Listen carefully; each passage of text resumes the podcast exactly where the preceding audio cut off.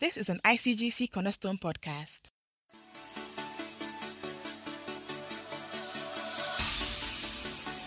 At Cornerstone, we believe in the power of the Word of God to transform lives and empower people to influence their generation. And now, time for the message.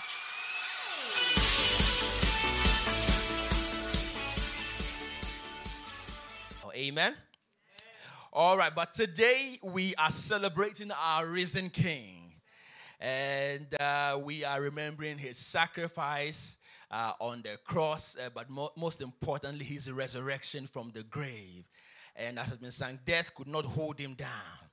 And uh, we give him praise this morning. And in that same spirit, I'm teaching on what I've titled, Because He Lives. Because He Lives. We live because He lives. The resurrection of Jesus is central to our Christian faith. And uh, we draw many lessons from the resurrection story. But we must never forget that the resurrection is an actual historical event that took place. Jesus really died. Jesus was really buried. Jesus rose from the dead physically. Physically. And Jesus really ascended into heaven. And there are so many testimonies from scripture that confirms that he died and that he rose again. And we're going to look at one of that testimony. John chapter 14, verses 18 to 19. John chapter 14, verses 18 to 19. This is Jesus speaking to his disciples before he died, and this is what he says in John 14, 18 to 19. He says, I will not leave you orphans, I will come to you. A little while longer, and the world will see me no more, but you will see me. Because I live, you will live also.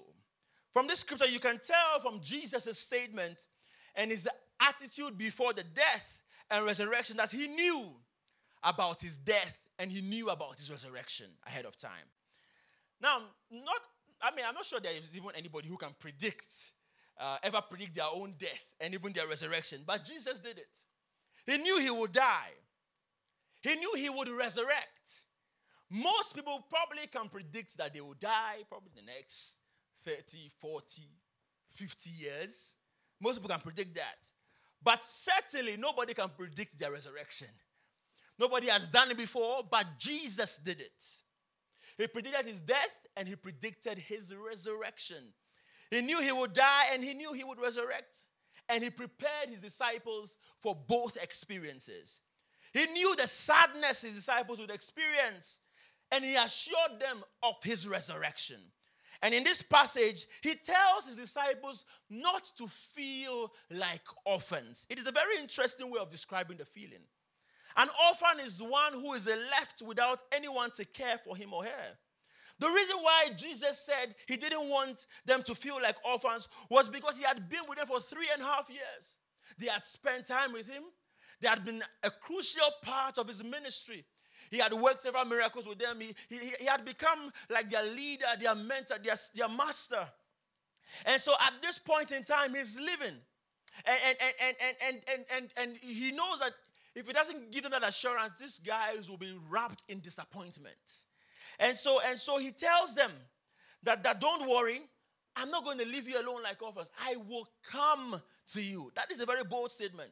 For somebody to say that, you know, I, I will go, but I will come again. It's a very bold statement. It's a very strong assurance that he gives to them. And in this particular statement, Jesus gives them several assurances. And there are three of them I want to point to your attention this morning. The first is the assurance of his presence. The assurance of his presence. And that speaks of the resurrection of Jesus. He says, I will come to you. It literally means I will return. That Jesus will return to his disciples. They will see him again.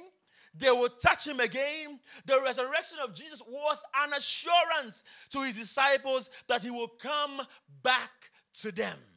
He, sh- he, he let them know that he will come back to them again. He says, I will come to you. I will come in a real form. I will come to you in a physical form. And that is very important to our Christian faith. that this Jesus died and came back in a physical form. It is very interesting when you read the gospel account that when he showed up to the disciples, most of them were confused when he showed up to them. It is like you go to a funeral of, of your loved one. And, and you are mourning and you are you are you are you are crying. I mean, you've lost this person, you are confused about what is happening, and you know that you will never see this person again, and you are mourning, and all of a sudden the person resurrects. Gets up from the coffin. I mean, yes, you are glad, but you will take off. Because you are not expecting that. No. You've had, you, you, most of us will say, you know, go, go, you know, go back and, and die and finish your death.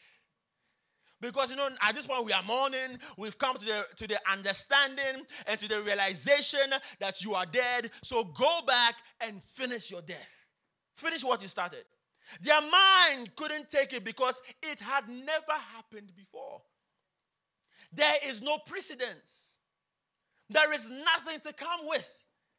And there he's standing in the midst of them, and the Bible says that they doubted. His presence was there, but they doubted. Many times we pray for something, and when it happens, we doubt it. We ask, Is it real? And Jesus says, Yes, it is real.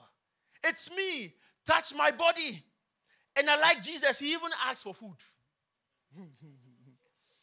Says, Do you have any gobe here? And they gave him, and he ate it. And I'm sure they were watching him and, and just looking at him, and, and they're quiet, and I'm wondering, hmm, is this really happening? And they touched him. And it looks like, like the Jesus that they knew. But one guy wasn't there. His name was Thomas. And so Thomas comes and Thomas says, the, and, and they tell him, you know, the Lord was here. He says, Who? He says, Jesus was there. He said, Who? It's like, you know, when they tell that somebody is looking for you, say, you say, say, Your uncle is looking for you. Say, Who? He said, Your uncle, he said, Is it my, the one that followed my mother? He said, Yeah. Is it the one who is called this? He said, Yes. Is it the one who lives here? He said, Yes. That's what Thomas was going through here. Trying to clarify, and he says, No, no, no, no, no, no, no, no, no. And this cannot happen at all. No, no, no. I want to see evidence. I want to see the mark in his hands. I want to see the mark on his side. And when I see that, I will believe that he is the one that they're actually talking about. That is not a fake Jesus, it's the real thing. And he shows up and he touches him. And you know, somehow I'm glad that Thomas asked or placed this demand. I'm glad.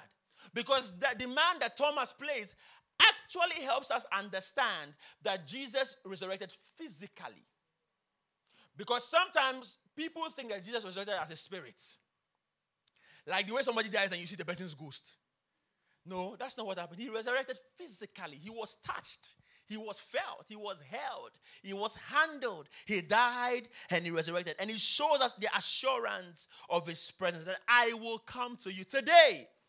We can also be assured that he comes to us daily and that he is here with us. The second thing we see from this scripture is the assurance of his power. Because when he said, I will come to you, he also refers to the coming of the Holy Spirit. Not just him coming physically, but also the coming of the Holy Spirit. Remember when Jesus promised his disciples that when I go, I will not leave you alone, but I will come. But another comforter will come as well. That he is a comforter, but another one is coming as well. And he told them that the Holy Spirit will come and continue what he had begun. So I will come to you means I will come to you physically. But secondly, it also means I will come to you in the power of the Holy Spirit. And we know what happened on the day of Pentecost. When they received the Holy Spirit, and all of a sudden, a people that were timid received power and strength to defend the gospel. Peter, St. Peter who denied Jesus three times. St. Peter who a servant girl came to him and said, I see, it's you, Peter.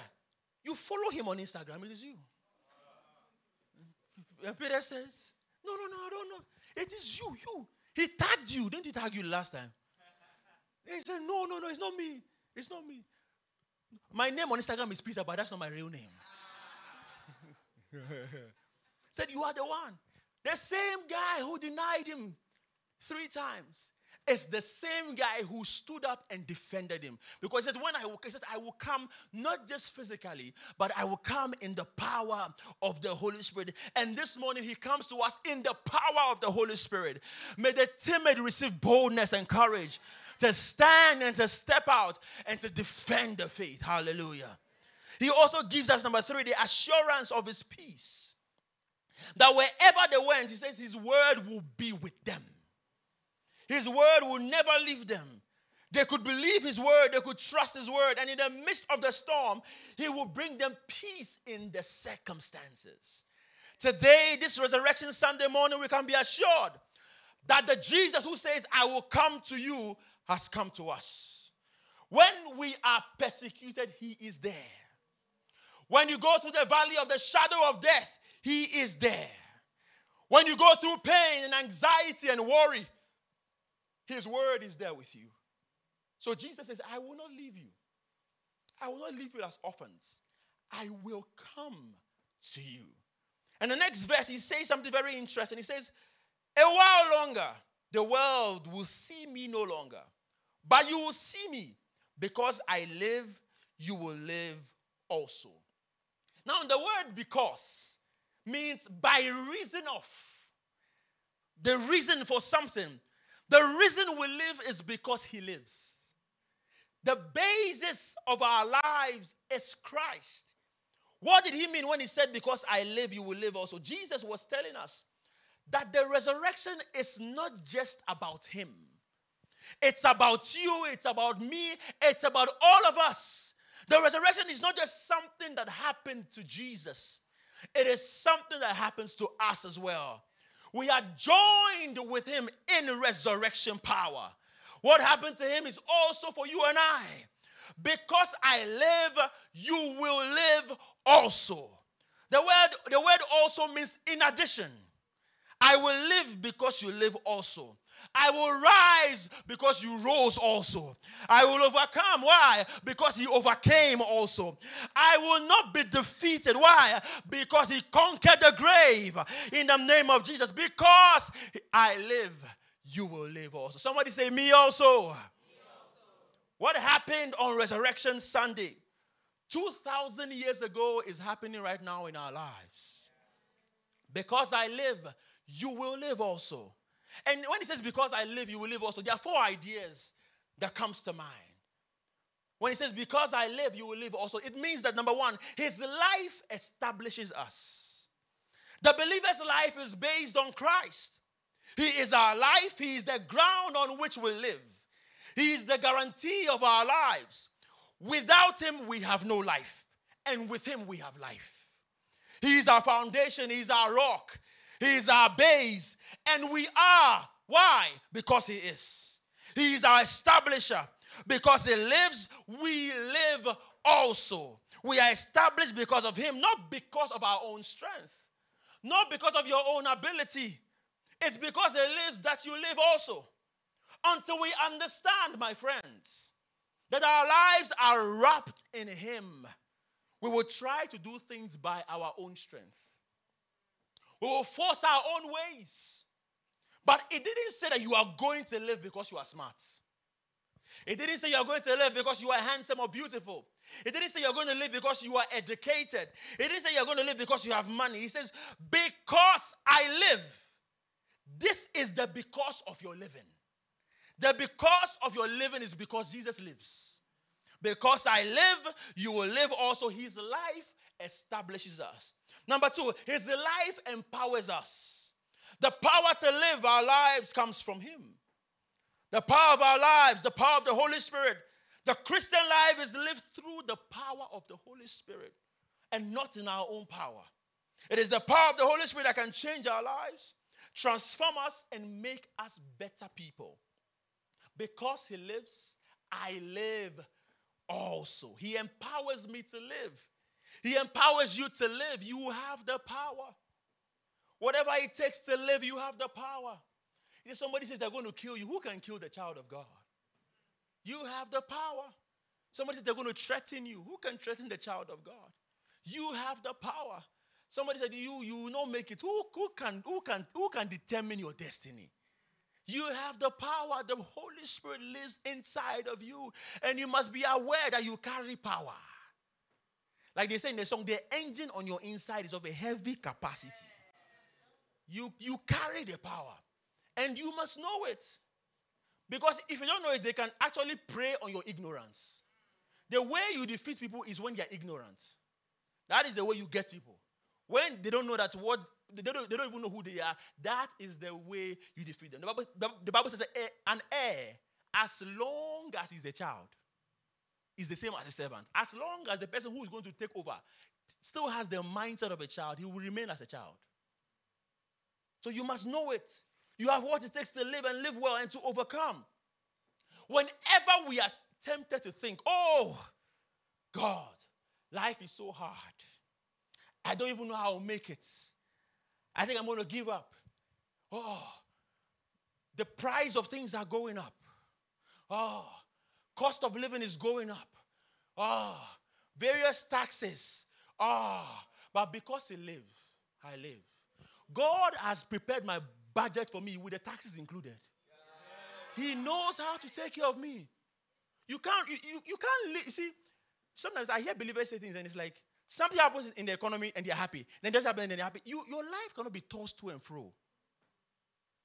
You have to be as grounded and rooted in the word of God. So that even though heaven and earth will pass away, his word remains the same. He says this is your year of increase. So as they increase other things, you know that your increase is also coming. You know it.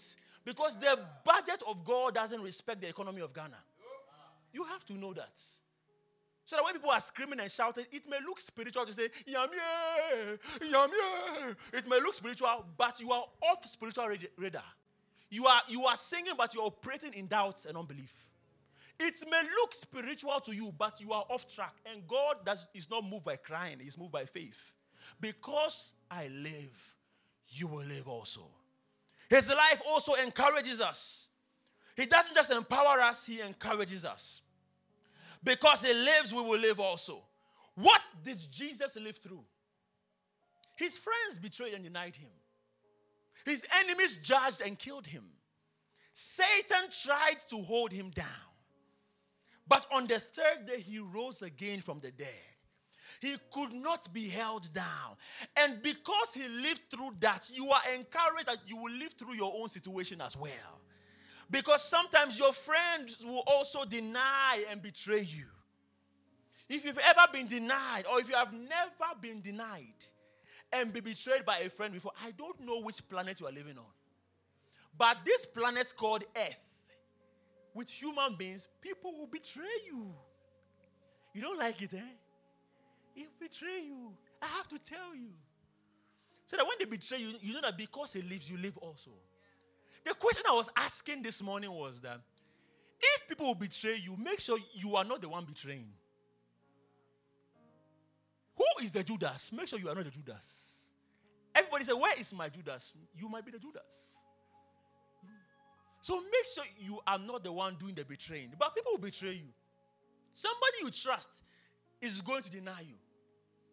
Somebody who you believed is going to sell you out. Somebody is going to sell you for money. Sell your secret for money. Very painful. Somebody is going to sell you out in a very dark way. That's how life is. Because when human beings are pushed to the wall, you see whether you are loyal or not. But be assured that you that they also betrayed Jesus Christ. And it looked like the end of his story. But because he lives, you will live also. You will go through it. You may go through a situation that, that you feel like is going to destroy you. That you seem to ask yourself, My God, my God, why have you forsaken me? And each one of us have gone through that situation before. Where it looks as if everybody has abandoned you. You feel your enemy is overcoming. You feel like your case is not working. But he lived through it. And we will live through it. His life encourages us. He says in Hebrews chapter 12, verse 1 and 2 Therefore, we also, since we are surrounded by so great a cloud of witnesses, let us lay aside every weight and the sin that so easily ensnares us, and let us run with endurance the race that is set before us, looking unto Jesus, the author and the finisher of our faith, who for the joy that was set before him, endured the cross, despising the shame, and has sat down at the right hand of the throne of God. I don't know about you, my friends. But when you go through betrayal and denial, be encouraged. Because if you live through it, you will live through it. His resurrection tells us that the enemy will not have the last laugh. They will try to kill you, they will bury you, they will entomb you, they will put a guard around your tomb. They will give instructions to the guard that you don't come out. And when God sends help, He doesn't ask for the permission of the guards. When God sends His angels to rescue you, you don't need the permission from the guard. You don't need Pilate's permission. You don't need a high priest permission. The angel comes and rolls away the stone. Why? Because he lives, you live also. His life also elevates us. He doesn't just establish us, empower us, encourage us, but he elevates us. When Jesus was raised, he didn't get raised to sit on top of a, a tomb. He didn't get raised to sit on top of a tree, as nice as it may look. He didn't get raised to sit on top of the mountain of Jerusalem. Uh, yes, everybody would have seen him, but he didn't get raised to do that. He was raised far above all principalities and power. He was raised to a different realm. That is why, for you as a believer, you are joint heirs with Christ. And you must know that you are seated far above all principalities and powers. Somebody said they will tie some red cloth around you. Ah, ah, why are you wasting material? Ah, look at this woman. They will break egg and oil around you. Ah, look at stew, Papa, that I can cook with this thing. You are just wasting time. Why? Because I am seated far above principalities and powers. That is your position, and you must know it. Some of you want it, and you are running helter skelter to prophets. You are running up and down. You must know you are a child of God. If what Christ did on the cross is not sufficient for your salvation, then why are we celebrating Him? Why? If it's not enough and we must add something to it, then, then, then it means that He didn't finish His work. But He went to the cross once and for all, Colossians 2. Disarmed principalities and powers. So they are walking up and down, but they have no ammunition. They are like lions, but they are toothless. They bark, they scream, they do everything, but we have only one lion, the lion of the tribe of Judah. His name is Jesus. And you must know it. You must walk with that confidence. Listen, if the people who have meant you wanted to kill you, you would have died, though. Do you know that? You would have died a long time ago. If the people who had meant you, I know you are hiding say, I'm hiding. I can't go back to my village. I'm hiding. I can't go back to I'm hiding. Listen, the demon, they don't fear villages. They can come to Accra. So if you if you're supposed to have died, you would have died a long time ago. Why? But you are not dead because he lives. You have the best insurance package, the blood of Jesus. And you must know it. You must know it. That is what his resurrection gives us. So you don't give up on life, my friends. We don't surrender to pain. We don't surrender to our enemies. We continue trusting him who is able to lift us up. There is somebody here who is going through a very difficult time in your life. Listen, what you are going through is a preparation for a testimony God is about to give you. The only way you can know God is in the fire. That's the only way you know, you know that He is God in the fire. Be encouraged, my friends. This morning, as we think about the resurrection of Jesus and what He did for us, we must think about our lives as well. Some of us have given our lives to Jesus. But we need encouragement to know that because He lives, we live also. See, where you will be in the next five years, you have no idea. Oh. You have no idea. You will look back and say, God, is this me? Sitting here at this place, having this discussion in this meeting, you will be surprised. Why? Because He lives, you will live also. And you must know it. You must have it at the back of your mind. Some of us feel weak and we need empowerment to know that because He lives, you will live also. Some of us are down and we need elevation to know that because He lives, we can live also. Some of us don't even know what our lives is all about, and we need to be established so we can know that because He lives, we live also.